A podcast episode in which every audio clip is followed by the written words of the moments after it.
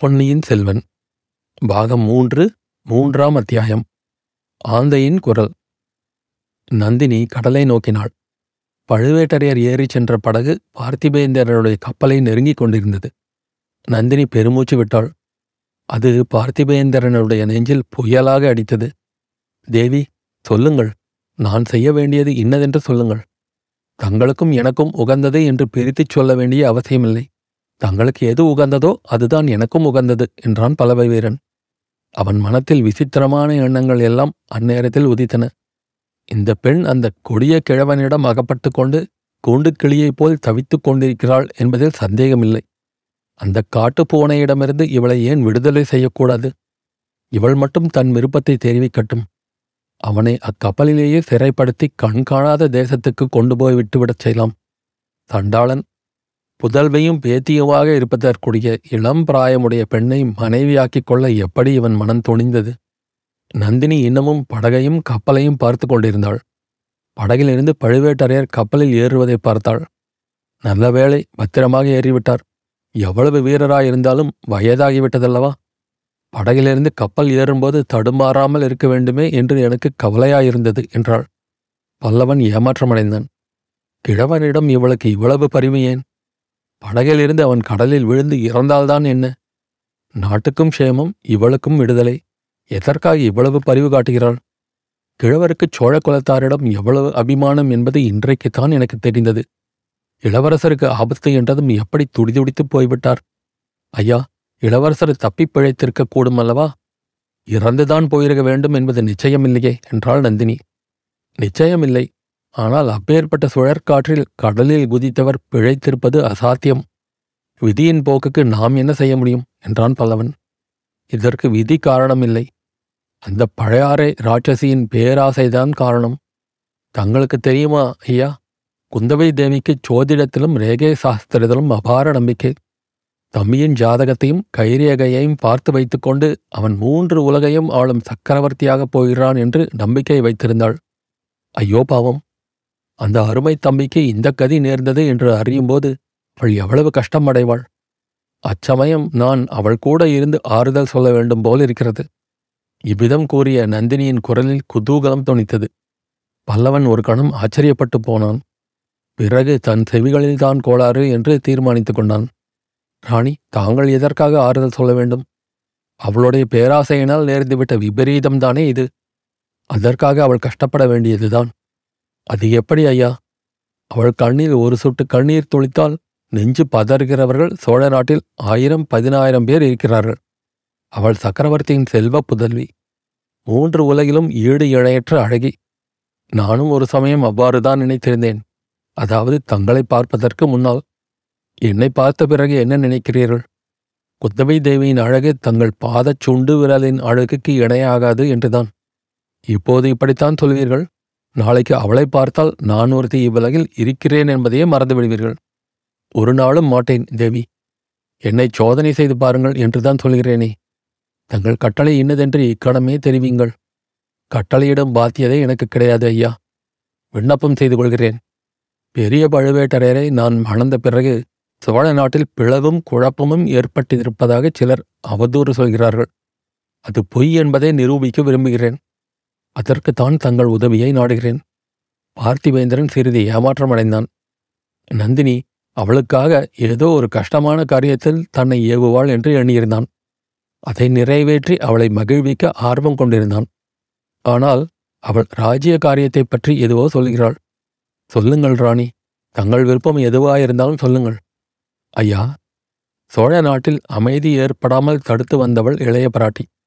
அவளுடைய அகம்பாவத்தினால் சோழ நாட்டு சிற்றரசர்களையும் பெருந்தர அதிகாரிகளையும் கோபம் கொள்ளச் செய்தாள். தம்பி அருள்மொழிவர்மனை எப்படியாவது இந்த சோழ நாட்டு சிம்மாசனத்தில் ஏற்றிவிட வேண்டும் என்று அவளுக்கு ஆசை. இதனால் சமரசம் ஏற்படாமல் தடுத்து வந்தாள். இப்போது அந்த காரணம் போய்விட்டது. இனிமேல் சமரசம் செய்து வைப்பது சுலபம். கேளுங்கள் ஐயா தாங்கள்தான் சொன்னீர்களே.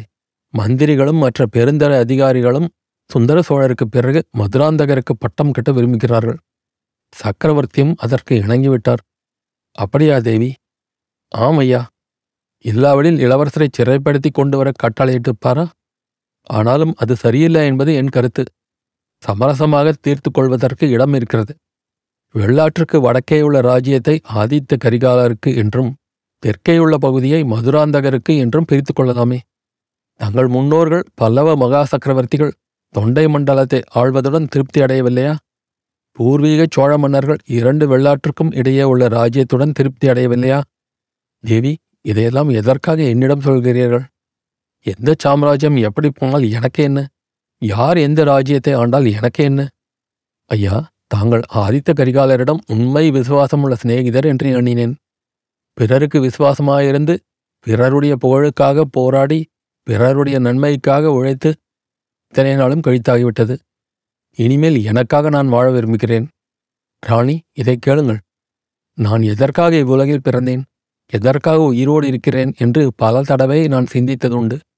என் முன்னோர்களாகிய பல்லவ சக்கரவர்த்திகள் பெரிய சாம்ராஜ்யங்களை ஆண்டார்கள். மாமல்லபுரத்தைப் போன்ற சொப்பன உலகங்களை சிருஷ்டித்தார்கள். அவர்களுடைய பெருமையை என் காலத்தில் மீண்டும் நிலைநாட்ட பிறந்திருக்கிறேனோ என்று எண்ணியதுண்டு.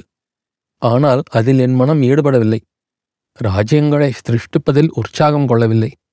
சோழ குலத்தின் பெருமைக்கு உழைப்பதிலேயே திருப்தி அடைந்தேன். ஆதித்த கரிகாலரின் சிநேகத்தில் மகிழ்ந்தேன். இப்படியே என் வாழ்நாளை கழித்து விடுவது என்றுதான் எண்ணியிருந்தேன். இன்றைக்குத்தான் என் கண்கள் திறந்தன. சற்று முன்னாலேதான் நான் பிறந்தது எதற்காக என்று தெரிந்தது. அதோ கேளுங்கள்.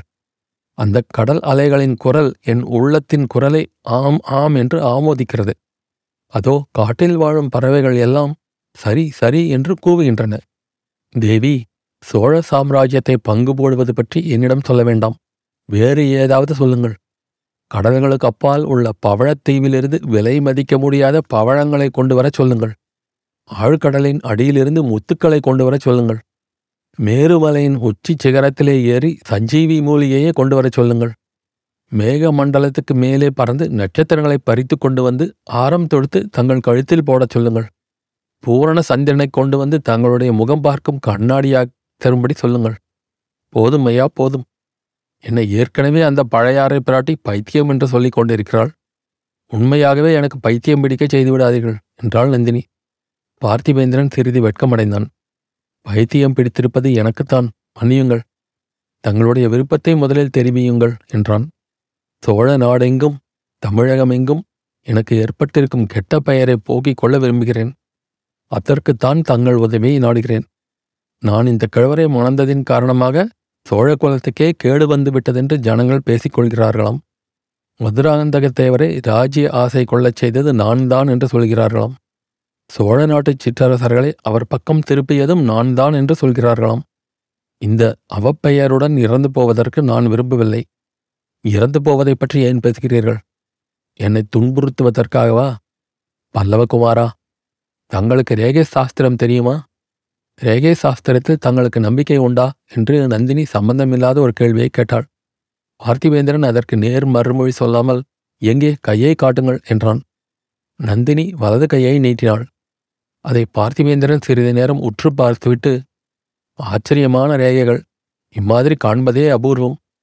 அந்த கையையும் சிறிது காட்டுங்கள் என்றான். நந்தினி இன்னொரு கையையும் நீட்டினாள். பல்லவன் அதையும் பார்த்துவிட்டு திவி இதற்கு முன் யாராவது தங்கள் கரங்களின் அதிசயமான ரேகைகளை பார்த்துவிட்டு ஏதாவது சொல்லியிருக்கிறார்களா? என்று கேட்டான். ஆம். பழையாறை இளைய பிராட்டி ஒரு தடவை என் கையை பார்த்துவிட்டு சொன்னாள். என்ன சொன்னாள்? நான் அற்பாயுளில் சாவேன் என்று சொன்னாள். அது உண்மைதான் என்றான் பார்த்திபேந்திரன். ஐயா நீங்களுமா அப்படி சொல்கிறீர்கள். ஆனால் அவள் அரைகுறையாக சாஸ்திரம் படித்தவள் என்று தெரிகிறது. இந்த கைரேகையில் ஒன்று அற்பாயுளை குறிப்பது உண்மைதான். ஆனால் மற்றொரு ரேகை அந்த கண்டத்தை கடந்து புனர்ஜென்மம் ஏற்படும் என்றும் கூறுகிறது. அந்த புனர்ஜென்மத்துக்குப் பிறகு கடல் கடந்த பல நாடுகளுக்கு பிரயாணம் செய்யும் பாக்கியம் உண்டு என்றும் மன்னாதி மன்னர்களுக்கு கிட்டாத ஆனந்த வாழ்க்கை வெகு காலம் உண்டு என்றும் கூறுகிறது. இவ்வளவும் தற்செயலாக கடற்கரையில் சந்தித்த ஒரு யவ்வன புருஷனுடைய உண்மை அன்பினால் கிடைக்கும் என்று தெரிகிறது. தங்களுடைய சின்னஞ்சிறு விருப்பத்தை நிறைவேற்றுவதற்காக அவன் தன் உயிரையே அர்ப்பணம் செய்வான் என்று ரேகைகள் மிகத் தெளிவாகச் சொல்கின்றன. இவ்விதம் கூறிக்கொண்டே பார்த்திபேந்திரன் சட்டென்று நந்தினியின் விரிந்த இரு கரங்களையும் பற்றி தன் கண்களில் ஒற்றிக்கொண்டான். நந்தினி கைகளை உதறி விடுவித்துக் கொண்டு சீச்சி இது என்ன காரியம் செய்தீர்? என்றாள். மணியுங்கள் இவை தங்கள் கரங்கள் என்பதை மறந்துவிட்டேன். இரண்டு செந்தாமரை மலர்கள் என்று எண்ணிக்கொண்டேன். பழுவேட்டரையர் பார்த்திருந்தால் உம்மை ஈட்டி முனையில் கழுவேற்றியிருப்பார். தேவி தங்களுக்காக கொடுப்பதற்கு எனக்கு இருப்பது ஓர் உயிர்தானே என்று கவலைப்படுகிறேன். அந்த ஓர் உயிரையும் இப்படி கொடுப்பானேன். இந்த அனாதை பெண்ணுக்கு உதவி செய்வதற்காக காப்பாற்றி வைத்துக் கொண்டிருங்கள். என்ன செய்ய வேண்டும் என்று சொல்லுங்கள். சோழ சாம்ராஜ்யம் தாயாதி கலகத்தினால் பாழாகி விடாமல் காப்பாற்றப்பட வேண்டும். அதற்கு தங்களுடைய உதவி வேண்டும். எப்படி? தங்கள் சிநேகிதர் கரிகாலரை கடம்பூர் சம்புவரையர் வீட்டுக்கு அழைத்து பாருங்கள் சம்புவரையருக்கு ஒரு பெண் இருக்கிறாள். அவளை ஆதித்த கரிகாலருக்கு மனம் செய்துவிட்டால் என் மனோரதம் பூர்த்தியாகும். இந்த அற்ப காரியத்துக்குத்தானா இவ்வளவு பீடிகை? ஆதித்த கரிகாலரை அவசியம் கடம்பூருக்கு கொண்டு வந்து சேர்க்கிறேன். அப்புறம் ஆதித்த கரிகாலருக்கு சம்புவரையர் மகளை கல்யாணம் செய்து வைத்துவிட்டால் கலகம் பாதி தீர்ந்து விட்டதாகும். சோழ சாம்ராஜ்யத்தில் மதுராந்தகருக்கு தென் பாதியும் கரிகாலருக்கு வடபாதியும் என்று பிரித்துக் கொடுத்துவிட்டால் கலகம் முழுவதும் தீர்ந்ததாகும். பின்னர் எனக்கு ஏற்பட்டிருக்கும் கெட்ட பெயர் போய்விடும். பிறகு என் தலைவிதியை நானே நிறைவேற்றிக் கொள்கிறேன். நடுக்கடலில் விழுந்து உயிரை விடுவேன். நான் பின்தொடர்ந்து வந்து தங்களை காப்பாற்றுவேன். நம் இருவருடைய புனர்ஜென்மம் ஆரம்பமாகும். கடல்களை கடந்து தூர தேசங்களுக்குச் செல்வோம். அங்கே தங்களுக்காக ஒரு மாபெரும் ராஜ்யத்தை ஸ்தாபிப்பேன். ஐயா இப்படியெல்லாம் பேச வேண்டாம். தென் தமிழ்நாட்டு பத்தினி பெண்களின் மரபில் வந்தவள் நான். பழுவேட்டரையரின் தர்ம பத்தினி. தேவி என்னிடம் உண்மையைச் சொல்லுங்கள். இந்த கிழவரை எதற்காக மணந்து கொண்டீர்கள்? இவர் பேரில் காதல் உண்டா? அல்லது இவருடைய பலாத்காரத்திற்காகவா? நந்தினி பெருமூச்சு விட்டாள். அவளுடைய கண் விழிகள் மேல் நோக்கிச் சென்றன. ஏதோ பழைய துயரமான ஞாபகங்களில் சிறிது நேரம் ஆழ்ந்திருந்தாள் என்று தோன்றியது. பாவம் கிழவர் பேரில் பழி சொல்ல வேண்டாம். மனதார இஷ்டப்பட்டுதான் இவரை மணந்தேன். ஏன் எதற்காக? இவரிடம் அப்படி என்ன கண்டீர்கள்? இவரிடம் ஒன்றும் காணவில்லை. அரண்மனை வாழ்வுக்கும் அதிகாரத்துக்கும் ஆசைப்பட்டு நானாகவே இவரை மணந்தேன். என்னால் நம்ப முடியவில்லை. நம்ப முடியாதுதான் ஆனாலும் அது உண்மை. சின்னஞ்சிறு பிராயத்திலிருந்து என்னை ஒருத்தி ஏழை என்றும் அனாதை என்றும் ஏளனம் செய்து வந்தாள். அரச குலத்து பிள்ளைகளுடன் விளையாடும் உரிமை கூட கிடையாது என்று சொல்லி வந்தாள். அந்த அவமதிப்பை பொறுக்க முடியாமல் இந்த தவற்றை செய்தேன். தேவி அப்படி தங்களை அவமதித்த பெண் பேய் யார்? தெரியவில்லையா? ஊகிக்க முடியவில்லையா? இளைய பிராட்டி குந்தவைதானே? ஆமாம் அவளுக்கு ஒரு நாள் நான் புத்தி புகட்டியே தீர்வேன். கடவுளே அவளுக்கு தண்டனை அளித்து விட்டார். அருமை தம்பியும் ஆர்வியர் காதலனும் ஒரே போக்கில் போய்விட்டார்கள். இப்போது அவளுடைய நிலையை நினைத்தால் எனக்கு அனுதாபமாயிருக்கிறது. இந்த தண்டனை அந்த அகம்பாவக்காரிக்கு போதவே போதாது. சற்று முன் நான் தங்களை வேண்டிக் கொண்ட காரியத்துக்கு உதவி செய்தால் அவளுடைய தண்டனை பூர்த்தியாகும். சோழ சாம்ராஜ்யத்திற்கு தனி நாயகியாக இருக்க வேண்டும் என்ற அவள் ஆசை மண்ணோடு மண்ணாகும். தங்கள் விருப்பத்தை நிறைவேற்றுகிறேன். பரிசு என்ன தருவீர்கள்? எது கேட்டாலும் தருவேன். தமிழ் பெண் குலத்தின் மரபுக்கு மாறுபடாத எதை கேட்டாலும் தருகிறேன். ராணி மேலை நாடுகளில் ஒரு புதிய சமயம் தோன்றியிருக்கிறதாம். அரபு தேசம் பாக்தாத் தேசம் பாரசீகம் முதலிய தேசங்களில் அது பரவி இருக்கிறதாம் அந்த சமய கோட்பாட்டின்படி கல்யாணமான தம்பதிகள் விரும்பினால் பிரிந்து விடலாம் அதற்கு சடங்கும் உண்டாம். ஸ்திரீகள் கூட வேறு கல்யாணம் செய்து கொள்ளலாமாம். ஆம் நானும் அவ்வாறு கேள்விப்பட்டிருக்கிறேன். நாம் அந்த நாடுகளுக்கு போய்விடுவோம். அந்த சமய கோட்பாட்டில் சேர்ந்து விடுவோம். அப்படியெல்லாம் சில சமயம் நானும் பகற்கனவு காண்பதுண்டு. ஆனால் நடக்கக்கூடிய காரியமா? தேவி ஏன் நடக்காது? அவசியம் நடக்கும். தாங்கள் மட்டும் சம்மதித்தால் நடக்கும். தங்களுடன் கப்பல் ஏறி கடல் கடந்து செல்வேன். தூர தேசங்களில் இறங்குவேன். இந்த கையில் பிடித்த கத்தியின் வலிமையினால் பெரியதொரு ராஜ்யத்தை ஸ்தாபிப்பேன். நவரத்தின கசிந்தமான சிங்காதனத்தில் தங்களை ஏற்றி வைப்பேன். தங்களுடைய சிரசில் பார்த்தோர் கண் கூசும்படியான மணிமகுடத்தை சூட்டுவேன். இதற்காகவே நான் பிறந்திருக்கிறேன்.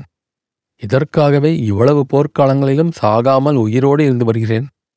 ஐயா அதோ என் கணவர் திரும்பி வந்து கொண்டிருக்கிறார் படகு கரையை நெருங்கிவிட்டது. அமைதி அடையுங்கள். மற்ற விஷயங்களை பிறகு பேசிக்கொள்ளலாம். பிறகு எப்போது தேவி? எங்களுடன் தஞ்சாவூருக்கு வாருங்கள். விருந்தாளியாக வர அழைப்பு கிடைக்காவிட்டால் சிறையாளியாகவாது வாருங்கள். தங்களுடைய அழைப்பே எனக்கு போதும் என்றான் பார்த்திபேந்திரன். பழுவேட்டரையர் ஏறி வந்த படகு கரையை அடைந்தது. கிழவர் படகிலிருந்து இறங்கி ஆங்காரமே உருவெடுத்தவர் போல் வந்தார். நந்தினியும் பார்த்திபேந்திரனும் எழுந்து நின்றார்கள். அவர்களை பழுவேட்டரையர் பார்த்த பார்வையில் அனல் பொறி கிளம்பிற்று. பாவம் அத்தனை நேரம் அவர்கள் சேர்ந்து உட்கார்ந்து பேசிக் கொண்டிருந்ததை நினைத்தாலே கிழவருக்கு கோபமாயிருந்தது. அதை வெளியிடுவதற்கும் வழியில்லை. ஆகையால் உள்ளத்தில் கோபம் மேலும் கொதித்துப் பொங்கியது. நாதா கப்பலை நன்கு சோதித்தீர்களா? மாலுமிகளை நன்றாய் விசாரித்தீர்களா? இவர் கூறியதெல்லாம் உண்மைதானா? என்று நந்தினி கொஞ்சம் குதலை மொழியில் கேட்டாள். அந்த குரல் பழுவூர் அரசரை கொஞ்சம் சாந்தப்படுத்தியது. ஆம் ராணி. இவன் கூறியதெல்லாம் உண்மை என்று தெரிந்தது. சோழ நாட்டின் தவப்புதல்வன் சோழ குலத்தின் செல்வக்குமரன் தமிழகத்தின் கண்ணின் மணியான இளவரசன் போய்விட்டான் என்று கூறி பல்லவனை திரும்பி பார்த்து அதற்கு காரணமானவன் இதோ நிற்கும் கொலைபாதக சண்டாளன்தான் என்று கர்ஜித்தார். ஐயா அதற்கு காரணம் நான் அல்ல என் பேரில் பழி போடாதீர்கள். இளவரசரை கடல் கொண்டதற்கு காரணம் சோழ நாட்டையே ஆட்டு வைக்கும் பெண்ணுரு கொண்ட மோகினி பிசாசு என்றான் பார்த்திவேந்திரன் கிழவரின் கோபம் இப்போது அணை கலந்த வெள்ளமாயிற்று. நந்தினியை பற்றித்தான் அவன் அவ்வாறு சொன்னதாக எண்ணினார். அடப்பாவி என்ன சொன்னாய்? என்று கூறிக்கொண்டு தரையில் கிடந்த ஈட்டியை சட்டென்று குனிந்து எடுத்தார். பார்த்திவேந்திரனை குறிவைத்து ஓங்கினார். நந்தினி அவருடைய கையை பிடித்து தடுத்தாள். நாதா இது என்ன காரியம்? எத்தனையோ பகைவர்களை கொன்ற தங்கள் வெற்றி வேல் இந்த விருந்தாளியின் இரத்தத்தினால் கரைப்படலாமா என்றாள். ராணி இவனா விருந்தாளி? சற்று முன்னால் உன்னை பற்றி இவன் கூறியதை நீ கேட்கவில்லையா? என்றார் கிழவர். கோபத்தினால் அவர் குரல் குழறி சொற்கள் தடுமாறின. அவர் என்னை பற்றியா சொன்னார்? நன்றாக கேட்டுத் தெரிந்து கொள்ளுங்கள். அப்படியானால் என் கையில் உள்ள கத்தியினாலேயே பழி வாங்குவேன். தங்களுக்கு சிரமம் தரமாட்டேன் என்றாள் நந்தினி. ஐயா நான் என்ன பைத்தியமா? பழுவூர் இளையராணியைப் பற்றி அவ்விதம் சொல்வதற்கு. பழைய அறையில் உள்ள மோகினி பிசாசை பற்றி அல்லவா சொன்னேன்? இளைய பிராட்டி குந்தவை வந்தியத்தேவன் என்ற வாலிபனிடம் ரகசிய ஓலை கொடுத்து இளவரசருக்கு அனுப்பினாள். அந்த முரட்டு வாலிபனை காப்பாற்றுவதற்காக அல்லவா நான் எவ்வளவோ தடுத்தும் கேளாமல் இளவரசர் அலைகடலில் குதித்தார். ஆகையால் இளவரசரின் மரணத்துக்கு குந்தவையே காரணம் என்று சொன்னேன் என்றான் பார்த்திவேந்திரன் பழுவேட்டரையர் தம் அவசர புத்தியை குறித்து சிறிது வெட்கமடைந்தார். அதை வெளியில் காட்டிக் கொள்ளாமல் வெறுமனை மூடி மறைக்க பார்க்காதே. இளவரசரின் அகால மரணத்துக்கு நீயும் பொறுப்பாளிதான். அத்தகைய சுழற்காற்று அடித்த சமயத்தில் அவர் கப்பலிலிருந்து படகில் இறங்குவதற்கு நீ எப்படி சம்மதித்தாய்? தொலைந்து போ என் கண் முன்னால் நிற்காதே என்றார். நந்தினி குறுக்கிட்டு நாதா இவரையும் தஞ்சாவூர் அழைத்துப் போவது நல்லதல்லவா? நடந்தது நடந்தபடி இவரே சக்கரவர்த்தியிடம் தெரிவிப்பது நலமல்லவா? இல்லாவிட்டால் ஏற்கனவே நம் பேரில் குற்றம் சொல்ல காத்திருப்பவர்கள் இதையும் சேர்த்துக் கொள்வார்களே. நாம் தான் இளவரசரை கடலில் மூழ்கடித்து விட்டோம் என்று கூட கூசாமல் பழி சொல்வார்களே என்றாள். சொன்னால் சொல்லட்டும். அதற்கெல்லாம் நான் அஞ்சியவன் அல்ல. சொல்கிறவன் நாக்கை துண்டிக்கச் செய்வேன். ஆனால் இவன் நம்மோடு வருவதும் ஒரு காரியத்துக்கு நல்லதுதான். பார்த்திபேந்திரா ஏன் அங்கும் இங்கும் பார்த்து விழிக்கிறாய்? தப்பி ஓடலாம் என்று பார்க்கிறாயா? என்று கூறி சற்று தூரத்தில் நின்ற வீரர்களை கை காட்டி அழைத்தார். நாலு பேர் விரைந்து வந்தார்கள். இவனை பிடித்து கட்டுங்கள் என்று கட்டளையிட்டார். வீரர்கள் நாலு பேரும் பார்த்திபேந்திரனை நெருங்கினார்கள். அருகில் நெருங்கி வரும் வரையில் அவன் சும்மாயிருந்தான் பிறகு ஒரு நொடிப்பொழுதில் தன் கைவரிசையை காண்பித்தான். நாலு வீரர்களும் நாலு பக்கம் போய் விழுந்தார்கள். ஐயா என்னை கட்டித் தலையிடுவதாயிருந்தால் மற்றவர்களை அனுப்ப வேண்டாம். வீராதி வீரரும் முப்பத்தாறு போர்க்காலங்களில் அறுபத்து நாலு காயங்களை அடைந்தவருமான பெரிய பழுவேட்டரையர் கையினால் கட்டுப்படுவதற்கு நான் சித்தமாயிருக்கிறேன். மற்றவர்களை என் அருகிலும் நெருங்க விடமாட்டேன் என்றான். பழுவேட்டரையர் முகத்தில் சிறிது மலர்ச்சி காணப்பட்டது. நீ வீர பல்லவ குலத்தில் பிறந்த வீரன் சந்தேகமில்லை. எங்களுடன் தஞ்சாவூருக்கு வந்துவிட்டு போக சம்மதம் என்றால் சொல். உன்னை கட்ட வேண்டிய அவசியமில்லை என்றார். அதுதான் என் விருப்பம். சக்கரவர்த்தியை நேரில் பார்த்து நடந்தது நடந்தபடி சொல்ல விரும்புகிறேன். என் பேரிலும் வீண்பழி ஏற்படக்கூடாதல்லவா? என்றான் பார்த்திவேந்திரன். அப்படியானால் உடனே புறப்படுவோம் என்றார் பழுவேட்டரையர். அச்சமயம் அவர்கள் இருந்த இடத்துக்கு சற்று தூரத்தில் இருந்த காட்டிலிருந்து ஆந்தை ஒன்று கூவும் சத்தம் கேட்டது. நந்தினி சப்தம் வந்த திக்கை நோக்கினாள். அதனால் அவள் முகத்தில் ஏற்பட்ட மாறுதலை மற்ற இருவரும் கவனிக்கவில்லை. இந்த கோடிக்கரை காடு மிக விசித்திரமானது. இங்கே பட்ட பகலிலேயே கோட்டான் கூவுகிறதே என்றான் பார்த்திபேந்திரன். இன்னும் இரண்டு தடவை அதே மாதிரி ஆந்தையின் குரல் கேட்டது. நந்தினி திரும்பி பார்த்து உடனே புறப்பட வேண்டியதுதானா? இன்னும் ஒரு நாள் இங்கே இருந்து பார்ப்பது நல்லதல்லவா? இளவரசர் ஏதாவது கட்டையை பிடித்துக்கொண்டு கரையில் வந்து ஒதுங்கக்கூடும் அல்லவா என்றாள். பார்த்திபேந்திரா இளையராணியின் மதி நுட்பத்தை பார்த்தாயா? நமக்கு இது தோன்றாமல் போயிற்றே. ஆம் இன்னும் ஒரு நாள் இங்கே இருக்க வேண்டியதுதான். இருப்பது மட்டும் போதாது. கடற்கரை நெடுகிலும் ஆட்களை நிறுத்தி வைக்க வேண்டும். தேடி பார்க்கவும் சொல்ல வேண்டும் என்றார் பழுவேட்டரையர். எனக்கு ஆட்சேபமில்லை ஐயா. ஆனால் இளவரசர் இனி அகப்படுவார் என்ற நம்பிக்கை எனக்கில்லை. சுழற்காற்று அடித்தபோது கடலின் கொந்தளிப்பை பார்த்திருந்தால் தாங்களும் என்னைப் போலவே நிராசை கொள்வீர்கள் என்றான் பார்த்திபேந்திரன். எனினும் கிழவர் கேட்கவில்லை. கடற்கரை நெடுகிலும் ஒருக்காத தூரத்துக்கு தம் ஆட்களை பரவலாக நிறுத்தி வைத்தார். அவரும் அமைதியின்றி கடற்கரை ஓரமாக அலைந்து திரிந்தார்.